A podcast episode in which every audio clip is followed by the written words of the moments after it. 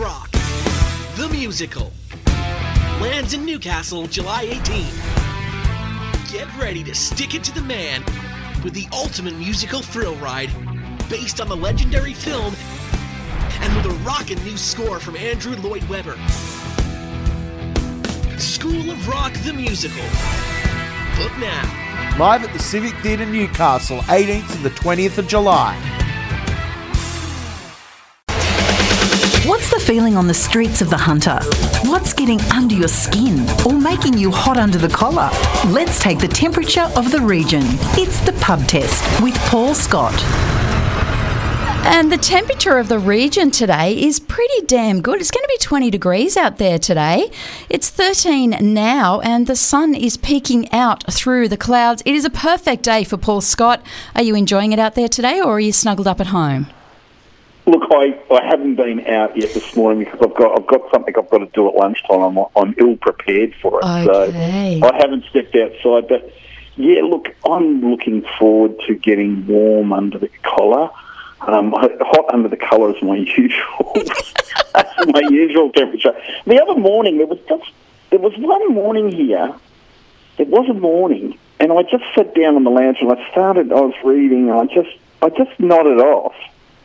And uh, I woke up like 20 minutes later. You know that they're like on a cool day, but the sun's coming through the window, and it's just like the perfect temperature. And you just, I think it's one of the few advantages of getting older. You can just go to sleep anywhere at, at, at, at any time.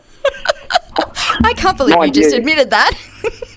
Mind, mind you, I do wake up at around about 4 a.m. every day. Oh, So is- that, tell that, that's not so great. is that a regular thing? Because it's really starting to annoy the hell out of me that, uh, yeah, I, I'm nodding off at four o'clock in the afternoon. I, you know, I want to go to sleep, but then I'm wide awake at 4 a.m. Yeah, it's the the first four hours of sleep are solid as a rock. You know, from about ten thirty till around about two thirty, and then after that, you know, bathroom, never get back to sleep properly after that. It is that bloody bladder, isn't it? Wel- welcome to uh, welcome to motherhood, and welcome to that one. well, well, I I have I certainly have a lot more empathy than I than I've had in the past for for an understanding of that that kind of thing, but. Oh God, Yeah, it's a, it's a, it's a, that time of year when we get into footy finals. I know the spring has sprung. I've seen the first article about how to avoid magpie attacks. Oh, I was waiting for that one. Um, uh, I know that the, uh, there's been a little bit of snake uh, activity out at the golf course. That Ooh. they're moving around. Mm-hmm. Has been spotted again. Duck eggs are around about the place. So we're, you know, it, spring is about to be sprung upon us. oh, thank God! I've had enough of it. I really have, and uh, uh, uh, there is more rain coming. You know that, don't you? There's uh, there's? A, oh, there's another another big system coming through. Um, let me have a look. I have it. I have it here in all of my notes, uh, Paul.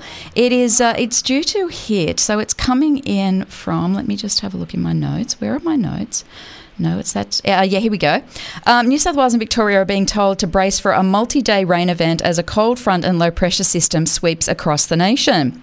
Um, it is expected to impact uh, inland New South Wales Thursday to Saturday, and uh, for the coast, uh, we're going to start to be impacted by uh, by late Saturday, Sunday. So it's coming again. Oh, that rain, that rain the other day that we had on, was it uh, Tuesday afternoon? Yeah, Yeah. that was bizarre, wasn't it? And there was quite a lot of it. There was quite a lot of that rain, in, uh, enough to, you know, uh, put big puddles of water uh, around the place. And, and, the, and the problems of sporting fields, I mean, the kids have missed out on so much sport this year because of the, you know, the fields. uh, Like these days, you don't use the, the, the parks. Uh, council says yeah, no, no using a park because it is true. I mean, they, they do get wrecked. But when you've had like a weather system like this, kids have missed out on so much stuff. But the water can't get away. The, it's the water table in some of the areas around the place where you know it's topped up, and so that the water can't seep into the ground because the table the table's already full. So So my I question, don't know. I was going to say, my question to you is, do our local councils need to look at uh, how they better prepare drainage at our uh, at our sporting fields? I mean, you know, Marathon Stadium has been able to continue to operate. Obviously, there is millions of dollars worth of, uh, of infrastructure over there, but do we need to look better at how we uh, we protect our, our sporting grounds, knowing how much we've uh, you know we've been unable to get our kids and our sporting events on this uh, this year, and it is it's not COVID this time; it's around the the quality and the ability to use those fields. And the minute that the rain's there and there's the potential for for damage, clubs are just not game enough to go on there because they'll get the fix it bill from uh, from the council. Yeah, well, look, it's look fixing all of those ovals. I think, wow, that's important, and you know, sport to sport for our um, sport's really important part of the community fabric.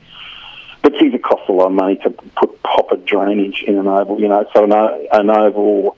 Uh, a sporting ground can take the kind of rain. For example, like out at um, Turton Road, the amount of water can fall on that and drain. Mm. That costs a lot of money to, to make that kind of fix. As with our, you know, where, where, the, where the first grade games are, are played, that, geez, that, you know, it's such big money. I mean, congratulations to the New South Wales Northern Football Federation, you know, with those fantastic fields out at uh, uh, Speers Point, you know, the ones that uh, it's kind of like an astroturf, but not quite, a, mm. not quite an astroturf, but the kids can play um, football, soccer on that uh, without any problem, no matter how much rain is. But again, very, very, very expensive. Mm. And, you know, I, I, I, don't know what the fix is. I, I, think with the competing priorities that councils have, the, I, I, don't know how high up the ladder that, that particular uh, that particular matter matter would be. But you know, I don't know. What do you think? There's an answer to the, to, to this ongoing dilemma of this wet year that we've experienced, or I, do we just hold on and wait for the drought. Too shall pass. um, look, I, I don't know. You know, at one hand, I might, you know, I, I, think I look at the, the recent tourism campaign that they've done, and it's fantastic. But you know, again, that's a lot of money that we've spent. Is tourism per se the council's responsibility, or is the council's responsibility to fix our sporting fields. It, it's again, as you said, it is competing interests. It's it's competing. There has been so much dropped down onto local councils that uh, you know they've they've got to do the best they can do with their budgets. But I don't know, maybe, maybe a, a a program of works needs to be started in some way, shape, or form because you know the number of grounds that have been out this season, Paul, it, it is crazy. It's ridiculous. Yeah, it's been very frustrating for kids unless you're playing on, on a cement surface, like you know the uh, uh, netball or you know, but I mean it has to be not actually raining at the mm. time that you're going to you're going to be playing. If you're playing uh, if you're playing outdoors, it's. You did mention the council's new new uh, new ad. Uh, mm. Uh, but what did you think of it? I didn't mind it. I thought it was very good. Actually, I thought it was very creative, very different. I loved loved the girl in it. I thought she was just perfect. Um, I didn't mind it. What do you think? I thought it was pretty good. I, mm. I thought that the I, I misread it when I first saw it. It said, you know, you know, we, we're changing angles and we're going to talk about people coming to Newcastle for a quirky visiting experience. I read it as a quickie visitor experience. and, oh man, I need to be careful what I write in my headlines for you. and I had to go, I had to go back and look at it, look at it again. I went, oh, oh, it's quirky, you know. And then I thought to myself, eh, maybe next time, you know, maybe that could be part of the marketing yeah. campaign. You know, come to Newcastle for a quickie visitor experience. Hey, why but I, I, thought it was. I thought, yeah, it is. Uh, council, I suppose they do see, and the community sees a lot of benefits if we do have people coming here. Uh, you know, it's jobs. Mm. There's, you know. There's a whole lot to, as we know who live here, there is a whole lot to see here. That, that ad does seem to aim at kind of like a, Newcastle is a getaway place. You know, like it's a whole lot of experiences uh, chopped down to a, a, short amount of time. You know, people coming here for weekends, long weekends, that that kind of thing. And they're the people who do inject money down. You know, mm. a couple of nights in a motel, eating out all all of those all of those times. Go to a you know a couple of bars and things like that. No, good on good on them, you yeah. know. But um, I hope the uh, I hope the marketers think about the quickie visitor experience for a future campaign. Uh, well, yes, I, I, think we might need to suggest that to Georgia over at council. That uh, yeah, next time it's a quickie. and you can interpret that however you, you want. want. Um, we obviously we had a uh, one of our first cruise ship, well, the first cruise ship back in after two years. Did you see it come in and out yesterday from uh, from your vantage point? Well, I didn't see it come in, but I did see. I was driving across the uh, the Stockton Bridge yesterday, and I I glanced to the left as I often did as I was coming from the Port Stephens direction, and I saw it in there, and I oh, it kind of felt I felt good. I felt like uh, you know the the the ships are back. I, I don't know what the people did or anything, and then last night at around about just after five, maybe quarter past five, I was walking down. Uh, Wolfe Street, and I looked out and I heard it. I heard the horn go, and there it was, just passing at the end of Wolfe Street. It's a magnificent picture to, to see that when you're walking down that vista with the the um, Norfolk Pines on either side of Wolfe Street, and you're looking down through there, and you're seeing Oh. the ship going up. Bloody big ship, that yeah, one. she was a big Huge. one, wasn't she? Yeah, two hundred and ninety-four meters or something. She was. She's huge. Uh, and so high, high as uh, and so high as well. You know, it's kind of like floating high rise on the sea. And I suppose we've got a lot of high rise in Newcastle on the land now as well. We do, we do, which uh, is a perfect segue into uh, some of the developers are wanting to go higher than the uh, than the max limits that we have at the moment. This was always the concern, wasn't it, Paul, when we started to see it all go up, that we'd end up with a skyline, uh, you know, enormous and, and not what we wanted, and you know the NIMBYs were out in force. But look, it's here now, and uh, what do you think? Do you have an issue with it going even higher? Look, I you know what? Down at Newcastle West, I actually don't. I think that I think that you know when the uh, when this uh, coalition uh, government was elected, and they signed off on a uh, a spot rezoning that overrode council's long thought out plan, the development control plan, and local environment plan that limited heights up the east end to eight stories, and they came in and said we're going to bung it in at twenty two um, that you know that that caused a uh, you know uh, some blowback. Um, in the end, there was a, a compromise reach where there was a you know twelve stories or eleven stories plus plant on a couple of those new David Jones, you know, like on the old David Jones uh, site. I still think eight would have been terrific there in, in as far as the view of the city goes. Um, but uh, anyway, that's what that's what won, that's what won out. But down the other end of down the other end, like in Newcastle West, I mean, I don't really have a problem there with the you know like we've got the the view of the cathedral, the view of the hill. That's something that's something to be that is something to be loved, I think, by, by locals and visitors. Down at the West End, I'm not I'm not seeing that same kind of vista being being spoiled. And I do know that there is a demand now for people in Newcastle down. They, they- they've all sold pretty well off the, the plan Incredibly, yeah, just amazing. And uh, dairy farmers, um, it's had its DA approved. Uh, you know, it's another big one that's going to go up.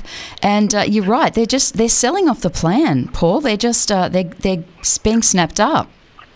Well, you think of how, council love it too. I mean, as far as like rate income goes, you got all those people in that, like on that on that block of land, which once upon a time might have held, well, did hold far fewer people. It's you know, it's very good for rates income as opposed to expanding further and further out to, you know, I, I I was going to uh, Sydney the other day, and I was leaving at around about eight thirty. And the amount of traffic that was coming that was coming into town, in, into the city on those roads, it, it continues to expand. So, if we can, if we can go up, and I also noticed that there was a comment uh, accompanying uh, the argument about the, the high rise in, in West End, and that comment was. Well, one of the things it does, it does free up housing stock. If you got Yeah. if you got mum, mum and dad sitting in a four bedroom house in Charlestown, you know, and they go, okay, we want to downsize now. Well, that's good for them, but it's also good for the um, uh, people to who you know who want to buy housing, who want to buy housing stock. You know, younger families, people who need that kind of that kind of space. And I I also think that for a long time there was a reluctance from Novocastrians about apartments. We, we were always kind of people who liked, um, you know, big utes, big house, big of land, big, Big, big four wheel drives. yeah, represents freedom, personal choice. you know, but I think that you get to a point where you go, you know what? If I never have to mow again, if I never have to get up on and fix a roof again, Yep. if yes, you know, if I can, if I can live in a, a space that I can walk to many of the places that I that I want to go to, um, if I have access to um, bars where I can have more than one beer and, and walk home, um, you know, that, those kind of things. I, I think we've embraced it, and I think it's being done pretty well. I d- look, I, d- I'll, I'll always feel a, a little bit funny about honeysuckle and Yeah. total blocking off of the harbour down through that canyon. I must admit, I'm feeling like that now too as I drive down there. I- I'm starting to feel like, well, what's the bloody difference between what we had and now what we've got? Yeah. I mean, Yeah. it looks a hell of a lot better, but wow. it's, Yeah. yeah. There wasn't much ga- gaps there. So, but where, where these new ones are being proposed and being built, and you know, I think with oh, well, I'd like to think is it naive to think with more people in a small concentrated area, there's possibility to be more services, more things to do, more choices, more options, or will there just be more people and bigger queues? I. No, look, I- I'm with you. I'm hoping that it means more. I mean, there's the big one that I'm really looking forward to seeing is uh, One National Park Street, which is the big. Uh, that's going to be the big 22 story. Um, building and that that will be something impressive. That I'm really looking forward to seeing seeing get up. Well, what about the one at the store? Isn't it? Going to be 90 metres Yep, plus. yep, that's a and they're fella. building it. I've had a look at the pamphlets, and they look like, um, uh, you know, it kind of looks like a resort, resort style living. You know, pools, palm trees, gym. A lot of these places have that, the gym, the pool. And I mean, you pay for that in your strata fee. Of course you but, do. Mm. you know, it's the convenience of having that kind of that kind of thing. I mean, strata living's not for everybody. I know people have tried it and they go, holy no, I can't stand the bureaucracy of dealing with the strata. But of course, strata has to have uh, rules because, you know, you've got a tight bunch of people, uh, you know, living together in a smaller proximity. Like, you, you live in the suburbs, you live in your house, that's your house. You can do what you want. You want to change the windows, you know, you want to put in a, uh, a faux uh, Italian decorative roof. Go Good. it. Hmm. You can do it, but in the in strata living, you, there's, there's more restrictions. You can't just decide to move the kitchen to the lounge room Yeah. and things like that. You No, know, but you can't. But I think would you would you move would you move into an apartment? Absolutely, absolutely. Yeah. As uh, yeah, as Mia gets older and as uh, as obviously she uh, she moves away, absolutely. I just yeah, as a as a single late forties you know person, absolutely. I think it would be perfect. Now I do have a very uh, an interesting comment that's just come in, Paul. And as you know, you can't go anywhere in Newcastle. Um, apartment living is the best. Uh, saw Scotty last week after he had had 18 beers and was struggling walking home. Is that true? Is that true, my friend? I'm not. I'm not sure that it was 18, but I was. But I definitely, if I'd had that anywhere near that amount of years, I would have been walking, and I certainly would have been struggling. So I think there's some truth in there somewhere. Uh, I don't think you need to guess too hard to to uh, to, to wonder who, who that person was. Uh, nice to have you listening this morning, Eddie. Look, thank you so much for your time as usual, Paul. Um, really appreciate it. Uh, love your, your thoughts on everything, and uh, love your honesty. That's what uh, that's why I love talking to you every Thursday morning. Cheers, Tracy. Stay safe, mate, See you next week. and don't have eighteen. Bye-bye. Go for seventeen, for God's sake, please.